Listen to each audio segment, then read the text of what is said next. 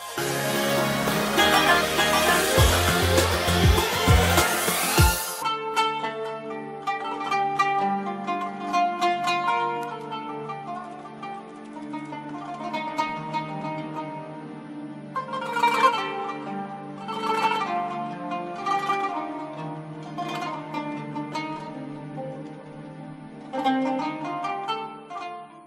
الله الرحمن الرحيم الحمد لله.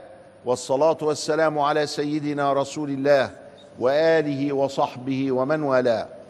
مع سيدنا رسول الله صلى الله عليه وآله وسلم وسيرته العطرة الشريفة المنيفة نعيش هذه اللحظات. عسى أن تتنزل علينا الرحمات وأن ينزل الله السكينة في قلوبنا. فبذكره وذكر سيرته الشريفة تتنزل الرحمات وتتنزل السكينة. وصلنا إلى أن المدينة المنورة في الثلث الأخير من السنة التاسعة امتلأت فيها الروايات والأخبار والإشاعات عن إعداد هرقل لجيش عظيم مفاده أربعون ألف مقاتل وأنه قد ضم لهم لخم وجذام من قبائل العرب مع من والاهم من الغساسنة. وأن الغساني شرحبيل بن عمرو أيضا يدبر أمرا ما. وكان أهل المدينة متوجسون من هذا العدد. سكان أهل المدينة كانوا عشرين ألف. هم الذين صلوا على سيدنا النبي في يوم انتقاله إلى الرفيق الأعلى. ودول اللي جايين المقاتلين أديهم مرتين. عشرين ألف بالصبيان بالبنات بالنساء بالشيوخ بكذا. عشرين ألف. فعدد يعني ده جراد. هنعمل فيه إيه؟ والكترة تغلب الشجاعة. فكان الحالة متوترة في المدينة وبدأت أجهزة الأمن في المدينة تتأكد بقى من الأخبار. هو الأخبار دي صحيحة ولا إشاعات ولا إيه؟ حتى تأكدوا تم التأكد من هذا. وعرض الأمر على رسول الله صلى الله عليه وسلم. كان رسول الله في هذا الوقت زعل من زوجاته لأمور. فراح قاعد في العوالي في مشربة له يعني في خلوة كده. فظن بعض الصحابة أنه قد طلقهم أو طلقهن. قالوا الله ده النبي طلق زوجاته. لأنه ده بعد عنه. هو ما طلقش حد في هذا هو بس عايز إيه يعني زعلان. يروح كده وقعد شهر وهو زعلان كده. فمما يروى عن عمر بن الخطاب أنه كان له أخ من الأنصار يتبادلان الأخبار. ده يقول له شوية وده يقول له شوية. فكان إذا غاب حضر وإذا حضر غاب. ويشوفوا إيه اللي بيحصل ويرجع له آخر النهار يقول له حصل كذا كذا كذا النهارده عشان يبقى في الايه في الجو. عامل زي الصحافة كده زي التلفزيون. فالصحابي ده جه خبط على سيدنا عمر وكان يظهر هيدخل لسه في النوم ففزع. وقال ما الذي حدث؟ أجاءت الروم أجاء الغساني على طول اللي, على طرف لسانه الروم والغساني. قال بل هو أكثر مصابا. أكثر مصابا من إن أربعين ألف يجوا المدينة وهي أصلا ما تشيلش إلا عشرين ألف. يعني الدم فيها للركب كده. إيه؟ قال طلق رسول الله زوجاته عليه الصلاة والسلام. وبعدين عمر راح له وبتاع مش عارف إيه ملناش دعوة. لكن بعد كده بعد المشهد ده ابتدت الأخبار تتوثق إن الروم فعلا بيحضروا وفعلا أربعين ألف وفعلا كل الكلام ده صح. بس لسه بيوضبوا الحدود. فالنبي عليه السلام قرر إنه هو يحرك الجيش. وجمع الصحابة الكبار وقال لهم تعالوا بقى إحنا في ورطة. إيه الورطة؟ إحنا ما معناش فلوس. ولا بد أن نتحرك وإلا يجوا هنا يموتونا. لكن لما نروح لهم عندهم في بلدهم أه؟ الحرب سجال. نضرب نضرب نغلب نتغلب يعني لينا ظهير نرجع فيه. لكن لو جم هنا مش هنعرف نمشيهم. فإحنا هنحرك الجيوش. وكان رسول الله صلى الله عليه وسلم يوري إذا ما أراد إن هو يروح حت هو طالع الشمال يقول ده أنا نازل اليمن. الناس تفهم كده إنه نازل اليمن وهو طالع الشمال الجنوب بس المسافة بعيدة فلازم يقول له فصرح في تبوك. قال لهم على فكرة إحنا ماشيين هنروح إلى تبوك. مين يتبرع؟ فسيدنا عثمان قال أنا أتبرع. كام؟ مية جمل. مية جمل دي حاجة كبيرة قوي كانت دية. دية واحد. مية جمل. النبي اتبسط ومين تاني؟ سعد بن أبي وقاص اتبرع. أبو بكر محوش أربع تلاف للزمن. جابهم وحطوهم. كله. عمر محوش له أربع خمس تلاف. جاب نصه. عبد الرحمن بن عوف بتاعتين دول بيقولوا عليهم إيه؟ زلعة الكنز دي آه تلاتة أربعة فعثمان قاعد. قال إيه ده تلات زلع ذهب. لا ما ينفعش المية اللي أنا دفعته. ندفع كام تاني؟ مية كمان. فدفع ميتين. فبدأت الصحابة تجيب تجيب أموال. واحد جاب تسعمائة وسق تمر. فايدي ليه ليه ليه ليه ده 200 ما يكفوش. وراح رافعهم ل 300 المهم ما كترش عليكم الكلام. دفع 900 من الإبل. فلما دفع 900 100 في 100 في 100 900 هو أكتر واحد دفع. فالنبي قال إيه؟ ما ضر ابن عفان ما فعل بعد اليوم. خلي بالك ده إحنا في مواقف بتبني الإسلام. ما ضر ابن عفان ما فعل بقى يعني يعمل اللي هو عايزه بقى. يعمل اللي هو عايزه. هيدخل الجنة يدخل الجنة. فما زاد ذلك ابن عفان إلا تقوى وما زاد ذلك ابن عفان إلا رحمة وما زاد ذلك ابن عفان إلا حياء من الله وهكذا. ناس اتربت صح. لما قال له ما ضر ابن عفان ما فعل بعد اليوم ومش يروح يفسد بقى لا. بل يعلو في التقوى وفي ال وفي كل حاجة. سيدنا النبي عليه السلام الصحابة قالت يا ده في عسره جامدة فسموه جيش العسره وبيقول لك سيدنا عثمان ابن عفان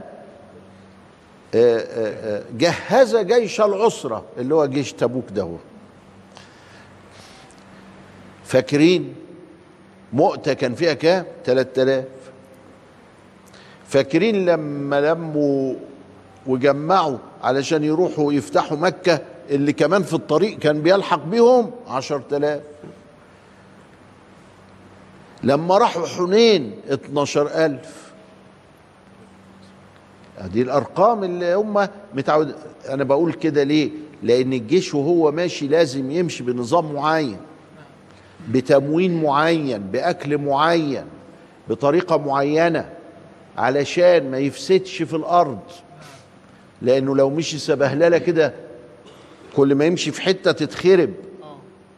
لكن ده ماشي بقانون. فلازم يبقى فيه ضربة. يبقى عندي إيه؟ ضربة سابقة للعدد الكبير. وصل جيش العسرة بالشكل ده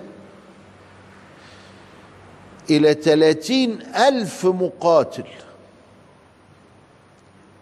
وده يدينا فكرة عن دخول الناس في دين الله أفواجا بعد الفتح الأكبر. ثلاثين ألف مقاتل.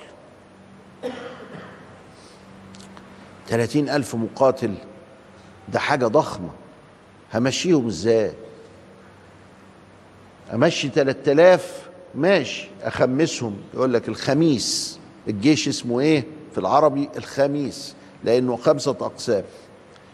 ميمنة وميسرة وقلب ووسط والديل أو الخلف الخلفية دي. فخمس حتت. لكن 30 ألف يعني أنت بتضرب في عشرة هتمشي إزاي؟ فبدأ رسول الله صلى الله عليه وسلم يقسم الجيش ويرسم ليه خطة بقى محكمة والحاجات مش مكفية. لا الإبل مكفية ولا الطعام مكفي. طيب يبقى لابد من أن يتدخل القدر. ما دام دول ماشيين بالشكل ده لازم يتدخل القدر بقى لأنهم بذلوا كل ما في الوسع. يبقى لازم حتى ينصرك الله تبذل كل ما في وسعك لغاية ما وهنشوف إزاي بذلوا كل ما في الوسع. بعد الفاصل نواصل.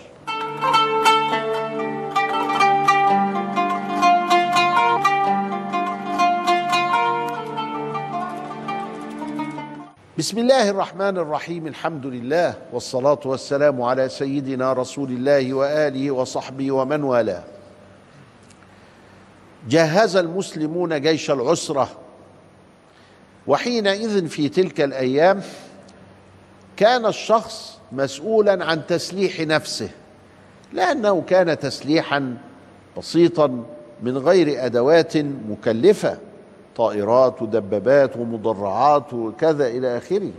بل كان أحدهم يحمل سيفه ودرعه وخوذته وهكذا وفرسه. ومن أجل هذا كانت توزع الغنائم على المقاتلين حتى يستعد لشيء آخر أو حتى يتفرغ للتدريب. فكان كل واحد مسؤول عن نفسه. فليس غريبا أن نرى الجيش وقد أيده أو ملوش ميزانية مستقلة بل كان يؤيده المسلمون. جهز جيش العسرة وكان قوامه ثلاثين ألف من المقاتلين. لكن هذا العدد عمل مشكلة قلة الموارد وقسموها وكانوا في الطريق يأكلون أوراق الشجر هم معاهم تسعمائة وسق بلح بس ده ما يكفيش. فياخد بلحة ياخد اتنين ياخد دورة. دورة البلح كام؟ ما تعرفوش أنتوا. الدورة أربعة. الدورة أربعة. فالدورة دي ياخد إيه؟ أربع بلحات. يحرص على إنه ياكل اتنين الصبح واتنين آخر النهار بس علشان السكر ما ينخفضش. من المجهود ده كله ده ماشي على رجليه. وكان كل 18 واحد على بعير. يعني مش كل واحد راكب جمل. هو المفروض كده. إن كل واحد راكب جمل هو لا دول 18 واحد على بعير. البعير يكفي كام؟ ياخد واحد اتنين. ياخد واحد أو اتنين. وتحت 16 واحد ماشيين مع الجمل على رجليهم. طبعا اللي فوق مرتاح شوية لكن اللي تحت رجليه وسقانه تتعب.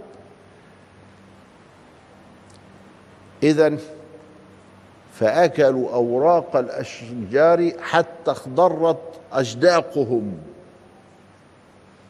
ونشفت. وكانوا 18 يتعاقبون على جمل واحد. مشينا نص المسافة فحصلت مشكلة تانية. إنهم اضطروا إنه يذبحوا البعير. يبقى بدل كل واحد 18 هيبقى كل واحد 27 لأن البعير اتذبح. ده ذبحنا واحدة طب ذبحت واحدة ليه؟ علشان يشربوا من المية اللي فيه كارشه هو بيخزن بيعمل عملية تخزين فيشربوا المية اللي جوه وياكلوا. ما هو ما فيش ما, ما فيش أكل. كان الجمل يكفي أكل مية الجمل الواحد. فهم مش بيذبحوا كل الجمال ده هم بيذبحوا واحد بس عشان يستفيدوا بالمية وعشان كمان 100 واحد ياكل بس يسند روحه كده. اذا جاءوا إلى الحجر.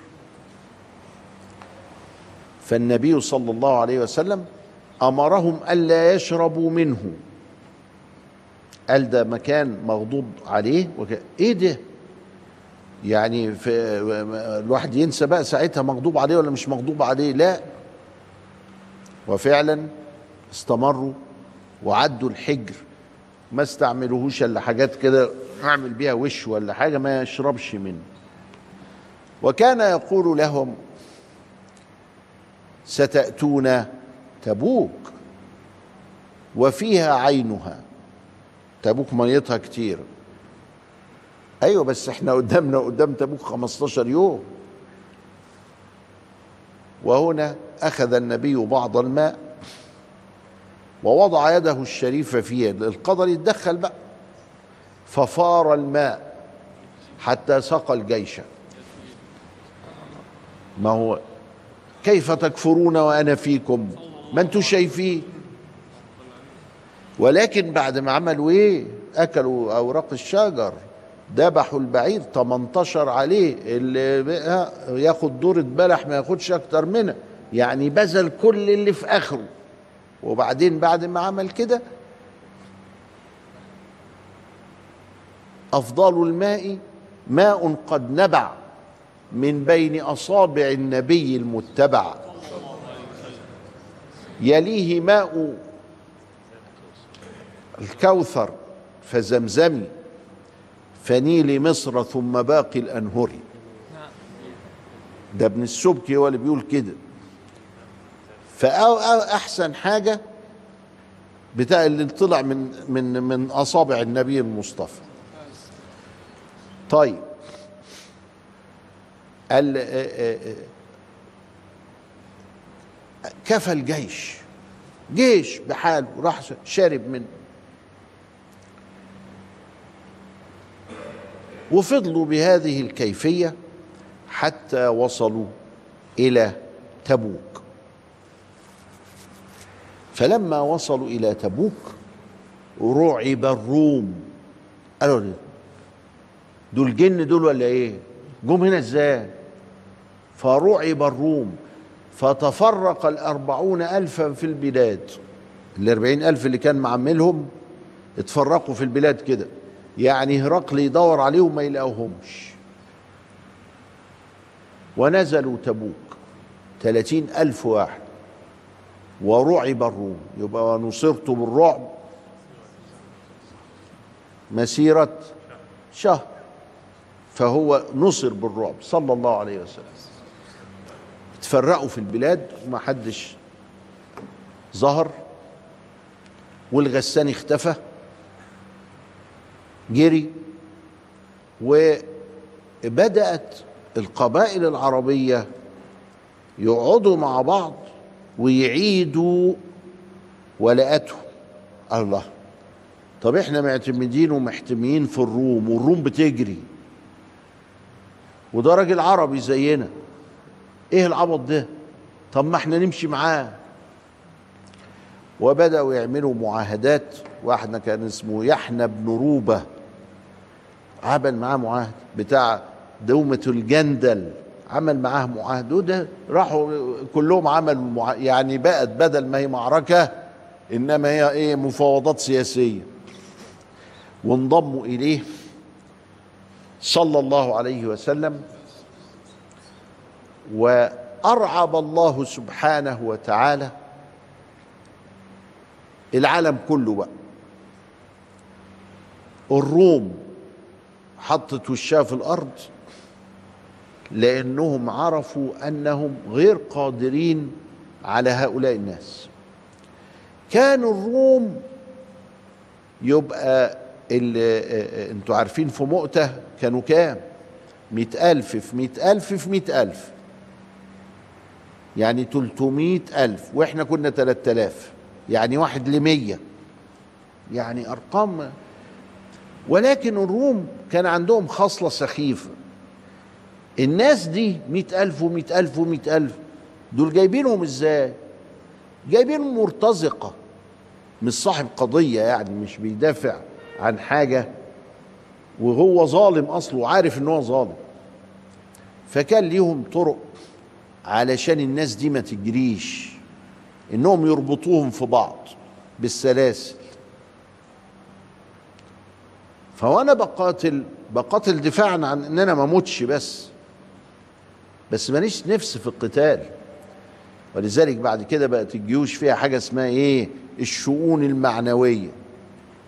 ترفع من معنويات الجنود والأفراد عشان لما يجوا يقاتلوا يقاتلوا عن قناعة يقاتلوا على قضية يقاتلوا وهم مش حاسين انهم ظلمة ولا معتدين هم حاسين ان هم حق بيدافعوا عنه بيدافعوا عن وطنهم وأهلهم وناسهم وكذا إلى آخره. الشؤون المعنوية.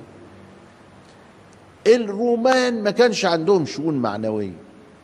كان عندهم الشؤون الذلية. تذل إزاي الجنود لغاية ما يخلوهم كده. فده اللي خلاه أنا دلوقتي لسه ما تأيدتش أهرب. ده اللي خلى الاربعين ألف ياخدوا بعضهم ويهربوا.